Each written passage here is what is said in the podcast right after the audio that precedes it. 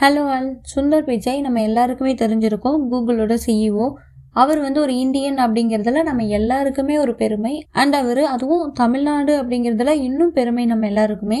இப்போ ரீசெண்டாக கூட ஒரு பேட்டியில் வந்துட்டு அவர்கிட்ட கொஷின் பண்ணுறாங்க நீங்கள் அமெரிக்க குடிமகனா இல்லைனா இந்திய குடிமகனா அப்படின்னு சொல்லிட்டு.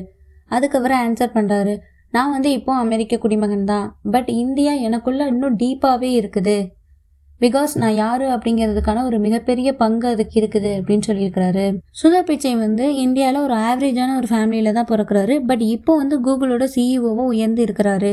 அவரோட நெட்ஒர்க் வந்து இப்போ சிக்ஸ் ஹண்ட்ரட் டாலர் மில்லியனுக்கும் மேலே இருக்கும் அப்படின்னு சொல்கிறாங்க இப்போ இப்படி இருக்கிறாரு. பட் அவர் வீட்டில் ஒரு டெலிஃபோன் கூட இல்லாத ஒரு டைமும் இருந்திருக்குது.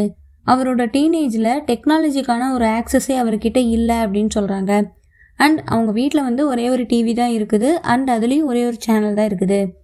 கம்ப்யூட்டர் கூட அப்போ அவருக்கு அவைலபிள் கிடையாது. அவர் எப்போ யூஎஸ் போனாரோ அப்போ தான் அவர் கம்ப்யூட்டரில் ஒர்க் பண்ணவே ஸ்டார்ட் பண்ணுறாரு அவர் எப்படி யூஎஸ் போனார் அப்படிங்கிறத அவர் வாழ்க்கையில் நடந்த மிகப்பெரிய ஒரு சோகம் அப்படின்னே சொல்கிறாங்க சுந்தர் பிச்சை வந்து ஸ்டான்ஃபோர்ட் யூனிவர்சிட்டியில் வந்து ஸ்காலர்ஷிப் பெறுறாரு.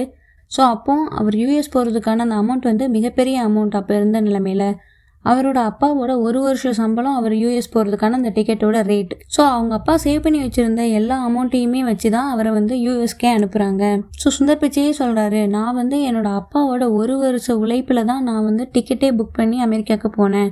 அங்கே போய் நான் ஸ்டான்ஃபோர்டில் கிளாஸ் அட்டன் பண்ணேன். அமெரிக்கா வாஸ் எக்ஸ்பென்சிவ் அப்படின்னு சொல்லிட்டு அப்போவே சொல்லியிருக்கிறாரு.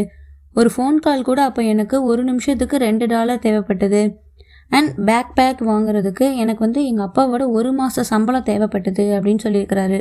தி ஒன்லி திங் நான் இங்கே வந்ததுக்கான ஒரே ஒரு காரணம் என்ன அப்படின்னா என்னோட பேஷன் அதுக்கு என் ஃபேமிலி சப்போர்ட் பண்ணாங்க அப்படின்னு சொல்லிட்டு சொல்கிறாரு சுந்தர் பிச்சை வந்து ஸ்டான்ஃபோர்ட்லேருந்து கிராஜுவேட்டட் ஆகி அதுக்கப்புறம் கூகுளில் போய் ரெண்டாயிரத்தி நாலுலேருந்து ஒர்க் பண்ண ஸ்டார்ட் பண்ணுறாரு அவர் எப்போ சிஇஓ ஆனாரு அப்படின்னா ரெண்டாயிரத்தி பதினஞ்சுல சுந்தர் பிச்சை வந்து கூகுளோட சிஇஓ ஆகுறாரு. அவரை சிஇஓவா ஆக்குனதுக்கான ஒரு காரணம் என்ன அப்படின்னா அவர் வந்து இன்க்ரீடிபிளி இன்டெலிஜென்ட் அண்ட் ஸ்மார்ட் அப்படின்னு சொல்றாங்க. அவர் வந்து ரொம்பவே ஒரு ஸ்மார்ட்டான பர்சன் ஸோ இந்த மாதிரி இன்டெலிஜென்ட்டான ஸ்மார்ட்டான ஒரு டேலண்டடான பர்சனை வந்துட்டு கூகுள் இழக்கிறதுக்கு விரும்பலை.